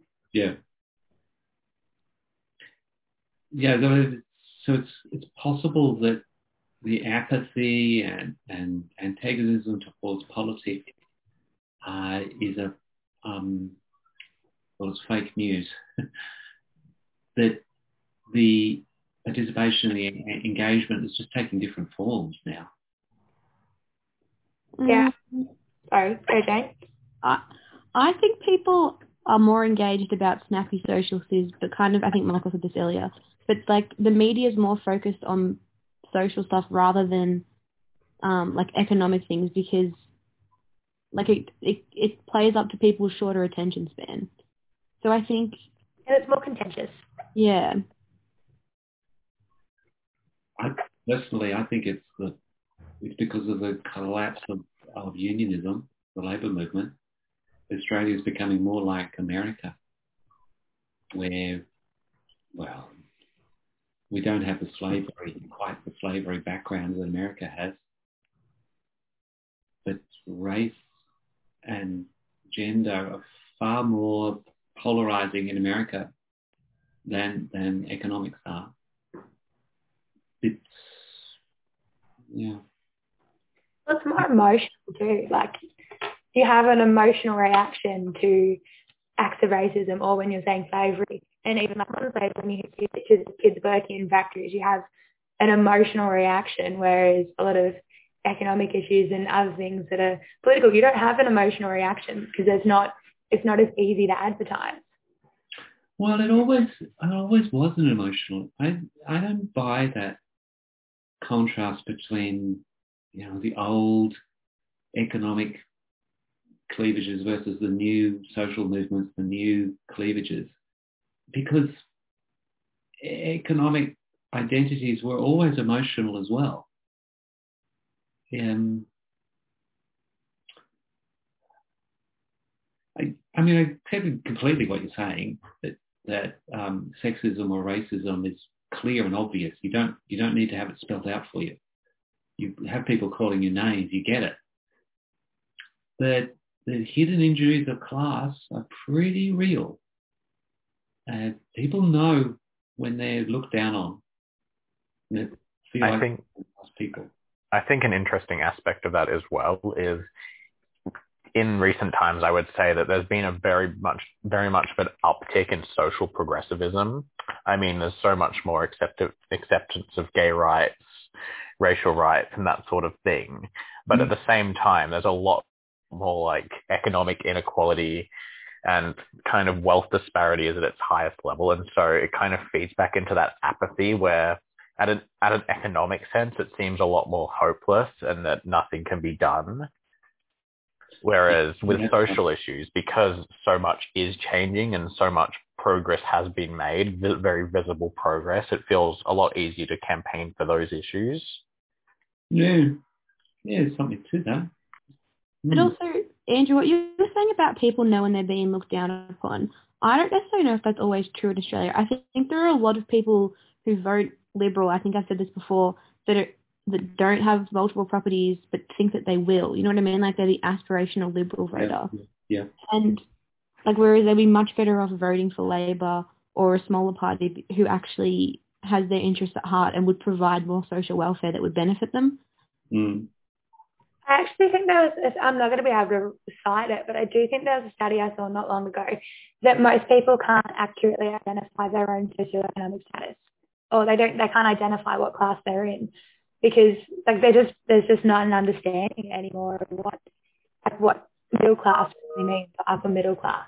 And I think that a lot of that aspirational ideas that Jane's talking about comes into that as well, whereas like a lot of people don't criticize billionaires because they hold on to the thought that one day they might be a billionaire and they don't want to have to say redistribute their wealth if they become a billionaire, even though you're much most people are much, much more likely to, you know, become homeless than they are to become a billionaire. I just think like I don't know if it's I don't know why, but I just you see a lot of that, especially on social media now. Mm. Yeah, the description temporarily embarrassed billionaires. What uh, so been a couple of times just recently. Americans all regard themselves in particular as uh, the people who are just at the moment they're not billionaires to billionaires, but they they just got to keep working at it. I um I remember a first year politics lecture. The person stood up. I, I've never chased this up, but stuck with me. It made so much sense that people vote according to the same way as their parents voted and in large proportion. Most people vote the same way they, they've grown up with other people around them voting. But if their parents vote differently, then the children vote the same way as the mother because if they're different, then the father doesn't really care and the mother does care and the children follow the more engaged person who's more interested and cares more. But then the other major force, major influence on how people come to vote is life experience at work. So if you start off in a um, small business and the boss doesn't pay any super, cash in hands, rips you off, is nasty, aggressive, and you just hate it, you just feel like terrible, then you be, you're more likely to turn to labour because of bad experiences at work. But if you, you get in a workplace and everyone um, collaborates and there's a lot of um, good leadership and people following and everyone works together, then you're much more likely to vote Liberal and and be anxious about unions interfering in your work, you know. So your experience at work is the second, it's a, it's a, it was a secondary influence on how you vote. I feel as though like experience at work could also be an illusion, and people could be made to feel as though the, their work environment is something they need or something they can't get away from, and that would also steer them away from unionism. I mean, just recently, Amazon pretty much busted all ideas of like unions by campaigning and like giving false worker testimonies of how great it was to work at Amazon. And for a lot of people, they don't really have another option, but they're also being convinced that it's it, it's where they fit in best. Well, the Amazon workplace is likely to generate voters for the Democrats that sort of campaign backfires. It, that's pretty well known. I also think like it's pretty well documented, like just even like through social media, how bad Amazon's working conditions are. Like mm. there's videos all the time that I think go viral of people saying they're not allowed to sit down. You know, they get in trouble for going to the bathroom. Like I've seen videos of people on the street like yelling at Jeff Bezos to like give workers bathroom breaks, to give workers human rights. Yeah, yeah. That yeah, those big corporations and their anti-union campaigns. I- Even if they succeed in keeping unions out of the workforce, uh, the people themselves are not likely to vote Republican after that. Um, Jane, with what you said also, I know I keep talking about fast fashion, but some places like places like Shein are well known for, you know, being unethical. But because people talk all the time about don't buy off Shein, it's so it's so bad, you know, all the all the time that people get criticised for it. It's the same thing as Amazon because it's so because that organisation is being targeted so much. I think that a lot of other unethical brands they they're like being let go. People don't focus on them because they're so busy focused on attacking brands like Shein or Amazon. People do like talk all the time about how bad Amazon is and how badly they treat their workers. When there's so many other companies that treat their workers just as bad, but they don't cop any of it because everyone sort of just found their target. I definitely think that's true. And as well, online, I see a lot of people say there's no ethical consumption under capitalism. Therefore, it's fine for me to buy from Shein because Shein's actually not any more, say, unethical than Country Road. Which what's Shein? Sorry. Um, it's like an Asian fast fashion website. You can buy like clothes for, you know, like five to twenty dollars is like kind of their standard price. Yeah, and it's like massive. Like you can buy nearly anything that you like, any sort of clothes you want to buy or accessories. And yeah, I think that's totally true. I've seen that as well, where people justify buying unethical things because go, oh, there's no ethical options when there is, but they are more expensive and it's not a reality for. I mean, a lot of the people buying off Shein are teenage girls who have casual jobs and can't afford to buy sustainable clothing from like, you know, $200 pair of jeans from some beachside store. But I think that people do use that as an excuse a lot. Mm. Yeah. You're having a bit of a cultural education, Andrew. a little bit. Uh, not so much cultural education as I just get so jaded. I'm sick to death of bloody so many platforms. I'm just over it. The bloody platforms, they're like keeping up with your stupid password.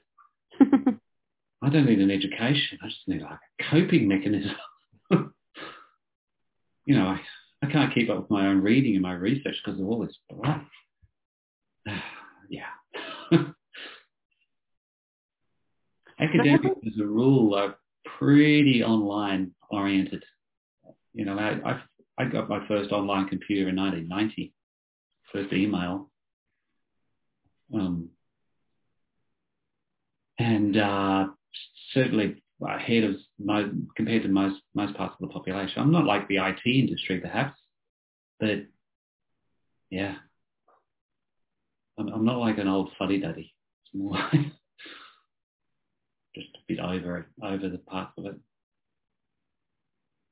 I think that kind of plays into question four though, like with the, we spoke about this as well, that because like the news cycle and access to media has changed, Mm. people can find information to support their views that kind of goes into an echo chamber. Also, like they misapply it, like studies and stuff. Like Joe Rogan this week applied a study about chicken vaccinations as to why you shouldn't get the COVID vaccine, and then like yeah, and then the and the, the author of the study had to come out and say no, this is very specific to a one type of chicken vaccination. It has nothing to do with COVID Oh, or, or even human vaccination. God. Even the way that the media is structured now, people like idiots like Joe Rogan can have a voice. And um, oh, I'm not going to be able to remember his name. Alex, Alex something who's similar, like a really right-wing American politician. He did get his show taken off him in the end, but like went on there, and he was the one who had that had that um video went viral of him saying that they put chemicals in the water that make frogs gay, and just like really dumb things, and then people eat it up. They love it. Joe Rogan, he's the most is the um, highest ranking podcast. Is it, uh, used to be a comedian or some sort of thing. I think he still is a comedian and he um, commentates MMA fights. Ah, yes. Um, my colleague, you know, she uh, in, um, the lecture in, in Burwood on Monday, Maria Rae turned up to give. Have you heard any of the recordings of colleagues coming along to the lecture in Burwood? Maybe not. Um, I've been inviting them to come along and talk about their research for 10 minutes. And Maria came along and talked all about, she uh, researches media and politics, teaches a unit on politics of the media. And one of her recent studies, uh, I'm in a writing group with her. I read her recent draft of this article about um, the, the knowledge about sound. How do you understand sound? And uh, so she looked at the most popular podcast and the most popular broadcast, popular episode in that podcast. Then Joe Rogan interviewed Elon Musk. Have you heard of or you remember that one? Yeah, they got high together, didn't they? That's the one. Drank whiskey and smoked dope online in the studio. Um, but you just went through his Rogan's appeal comes from working class turns of phrase. He's like Trump. He, he plays the idiot, uh, incoherent, you know, rambling, but is actually a lot smarter than you. It's like a street smart, savvy than he uh, comes across.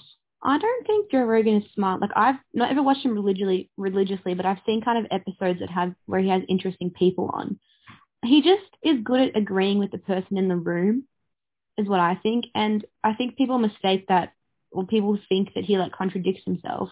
I think he's a good interviewer in the sense that he gets a lot out of his like the people he has on the podcast. Mm. That takes intelligence. Exactly. Like he is smart, but he's just misapplied. Relax, relax people, make them feel valued, and they open up. Well, with the um, Elon Musk thing, it comes back to what we were talking about earlier about people thinking that they, the aspirational or temporarily embarrassed billionaires. Elon Musk, I blame him for a lot of that. And that I think people think that he's just like a Tony Stark genius individual who had a great idea and then got rich on it. And anybody like that. So Elon Musk's parents own an emerald mine. And he does all these things like goes on podcasts and gets high and tweets about how he smokes all this weed and he's dating like who was someone who was an indie musician and like makes himself relatable to people so that they think that oh he's just like us going to be just like him one day when we have a great idea and make money off it I think it's it's also a lot more e- it's a lot easier to accept information from these types of audiences than it is from like academics. I yeah. feel as though people are less likely to accept the words of people who have qualifications when compared to people who can actually speak the more common language like Joe Rogan. I mean, yeah. you kind of see that the example I think of the most is like Dr. Anthony Fauci in the US. He's like got all these different qualifications and he just has to like explain to these senators why they're wrong over and over again in these court hearings. Uh, but they're willfully wrong they're wrong on purpose for political reasons. Mm. And there's there's also just like anti-Fauci movements. People just like dislike him just because just because of a lot of the experience, and it, that kind of highlights that in general there's just a lot of disdain towards, I suppose, intellectualism and the kind of academic culture. Yeah, yeah, there is the populist distrust of expertise. Definitely. Mm. I think with people like Elon Musk, though, it's like they interpret him and even Trump as successful business people, and therefore that makes them like good with money versus like politicians. Where in reality, like I don't think there's a direct correlation between running a business and managing like a country's economy or being a good leader. No, no, there's not, especially when you have a string of bankruptcies behind you. And your parents gave you money. Yeah. yeah. I think that plays into that American idea though, in that they tend to think politics as being a lot more economic. So then therefore someone who's good at business makes a lot of money for themselves and make a lot of money for the country. That's all there is to running a country. Like they don't think about all the other aspects of it because they'll take care of that themselves. Mm. Yes. Well, you don't have to persuade me on this. I'm, you know, that that was my point about the democratic politics is not it's not like a market. Politics is more complicated than market forces. Persuasion and big words. hmm. So we this is the last question. I haven't really heard much. Well, you have been speaking up, Willow, but what did you think of um, an illustration of this was Pauline Hanson when she was quizzed about guns. She kept saying, you should research it, look it up uh, about the connection between gun regulation and um, people dying. This idea that anybody can Google and find and research any sort of conspiracy you want uh, versus listening to the experts. What do you think that's done to? I think just a quick point on that. I, I think it's interesting the way the burden of proof is placed, where it's a, in recent times it's a lot it's a lot more common for people to say my source is just trust me, bro, and like you should go find the information yourself. It's very much placing the burden of proof on your opponent rather than actually like providing something and then waiting for people to debunk it in like the traditional sense of argument. well, that, that's um, Michael. I'm following up your point about Fauci and expertise. Hmm. I was curious if yeah. you was interested in question four, just that illustration of, of Pauline Hanson saying, just research it. I do really hate the the common trend now of people we're supposed to look look to to give us information to tell us to look it up ourselves. And it's like you're supposed to be our experts. You're supposed to give us the information. And instead they're going, oh well like I'm just gonna say what I want to say and there'll be something online to back me up and you should go find it. Yeah, you can imagine, I mean, I'm, I'm a pretty unreliable person on this school. Obviously, I'm very biased towards expertise. you the more, educa- more educated you become, you realize how limited your understanding is. The less education you have, the more you think you know it all. You have to be quite self-aware, though, I think, to be um, like to even understand your own limits or this like I was talking to my friend who studies paramedicine yesterday and um we I was talking about like lenses that you look through to view the world differently. Mm-hmm. and she was like what? And I was like I was like oh because she's her boyfriend's um like European and stuff. And I was saying like you know people look at you through a Western lens because people say they don't look like a couple because she's very like blonde hair you know blue eyes Australian and he's very like looks very wog. Like oh, I said European. Man, my wife is from Europe but Northern Europe, which Europe's well, a big place. Yeah, well, like basically they look very different, and people have some people have said to her they don't look like a couple, and I said, you know, they're looking at you through like a Western lens. They've normalized what they think a relationship is. Like she'd never heard that before, even though you know she's also at university. She's also yeah, you know, gonna have a career and all that type of stuff. Like to be aware of your own limitations takes actual effort. Mm yeah, to follow up on that point, I think self-awareness is like kind of directly correlated with someone's willingness to talk out on things. It comes back to the classic Dunning-Kruger effect where like people who have very little self-awareness think that they're extremely self-aware and they'll think I'm an expert on this. That's uncontested and they'll kind of assert that. Whereas people who are more self-aware tend to also express more caution, more self-doubt. Yeah, I think that's to be questioned, isn't it? Hmm. Um, and I also think when we're talking about the media and like politics and stuff, that phrase, you're not immune to propaganda, I think that everybody has forgotten because there is so much propaganda. And people just I think that people just forget that you that they're susceptible to being manipulated by the media. I mean, and the more you learn, the more you realise that you have seen. and that like my even I always like to think that I'm try and look up decent sources and things. I look back and a lot of my past opinions have been just informed by what I've seen and what I've heard and not really any critical thinking. And mm. I at least know that, whereas most people would have no idea that they are being manipulated all the time. Mm. I think it's also fair to acknowledge our biases here because I mean we're all from we're all here at university surrounded by other academic people. So I feel as though it's also very likely that we would come to these conclusions, whereas that's not necessarily the case in like a more general community forum. Yeah. Yes. Absolutely. And that's also a case with a lot of research where university students are like the most sampled group on earth. And so a lot of a lot of findings will tend to be have limits with generalization. Especially so you kind of think like like how's the, students. Hmm, you kind of think like how's the self-awareness and kind of critical thinking that we have affecting the findings. Mm. Yeah, that's well-known criticism of psychology experiments.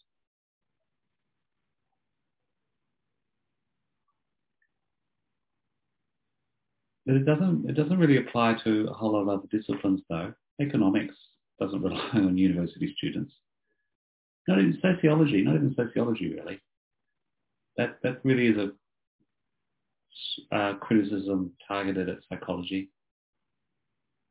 Yeah, that, that, that's, that, that's kind of me speaking as a psych student.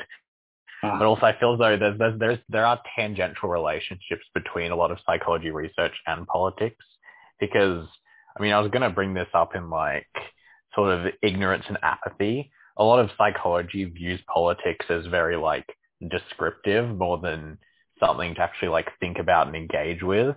It's kind of something like you can study if someone's a Republican or a Democrat. You can kind of look at factors that contribute to that. That's kind of, that's kind of the conversations I have when I talk about like politics as my other major. Yeah. I once met a colleague at a university in Stockholm. A big advocate of um, political science. Uh, that if you're if you're not analysing what's going on and making predictions, then you're just an historian describing the past. And most uh, most political scientists in Australia have very little training in statistics and, and quantitative analysis and aren't, aren't interested in making predictions. And there, it, it made me think, yeah, actually there is a lot of running through of history, recent political history in, in a lot of political science. But the alternative to predictions based on quantitative numbers, the alternative is interpretation and explanation of why. Um, even if you don't, you can't really predict what's going to happen. At least you understand why we're why we are where we are, and it gives you reasons for for what to do. What do we do now?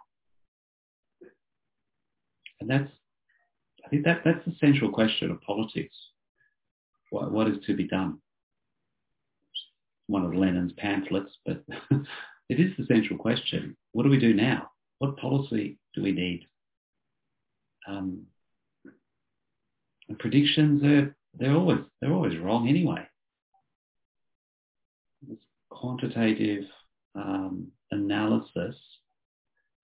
The alternative is not just description. The alternative is um, thinking about uh, why things have come. So um, another example. What's his name? Um, the the, uh, the uh, Darwin studying studying uh, evolution. It, it, was not a quantitative study. He wasn't making predictions about the science of evolution. He was simply observing all this diversity of human of life in the world and speculating about the cause.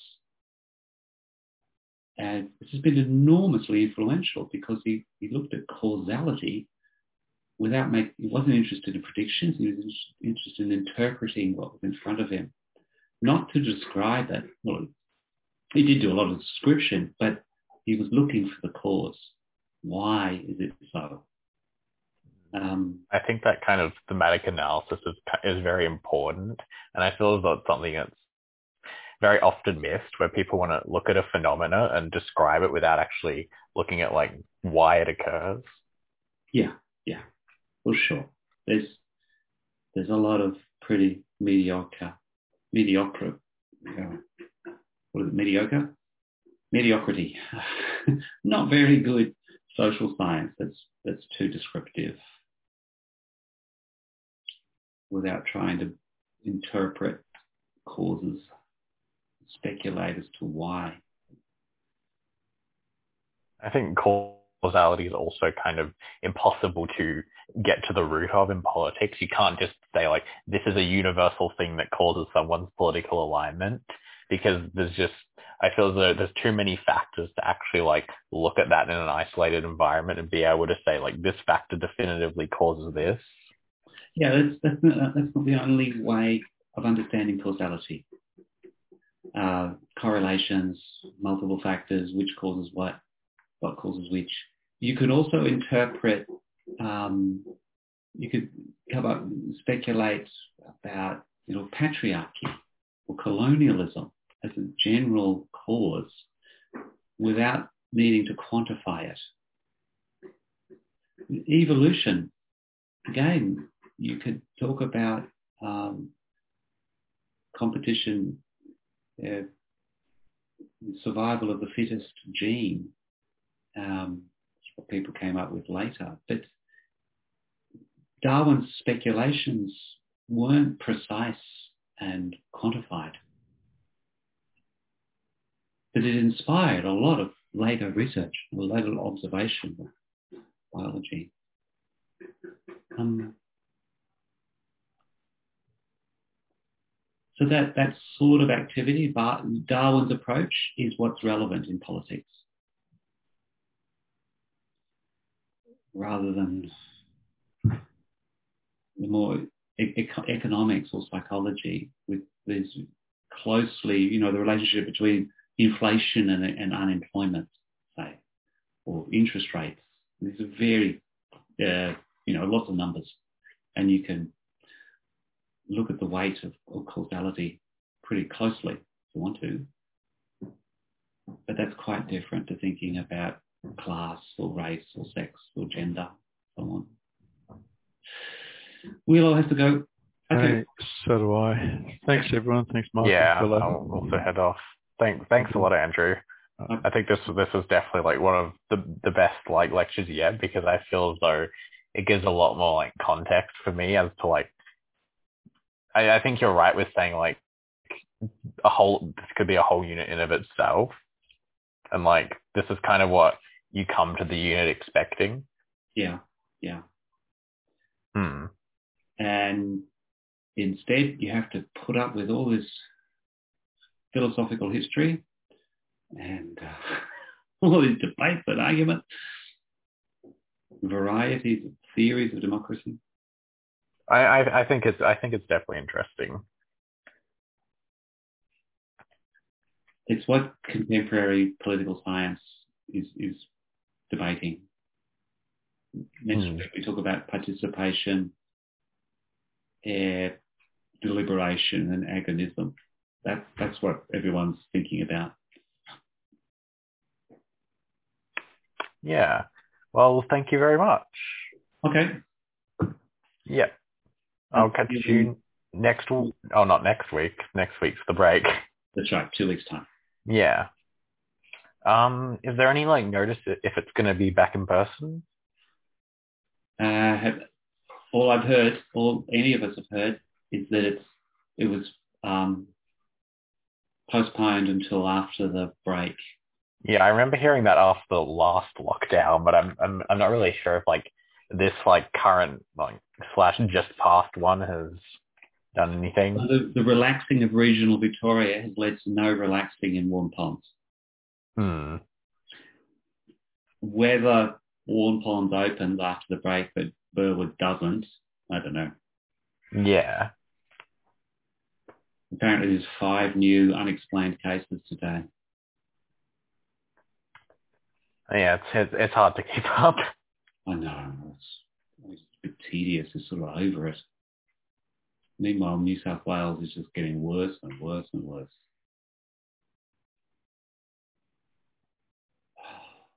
Hmm. Anyway, Well, I'll see you after the break then. okay. Yeah. Bye. See you then. Bye.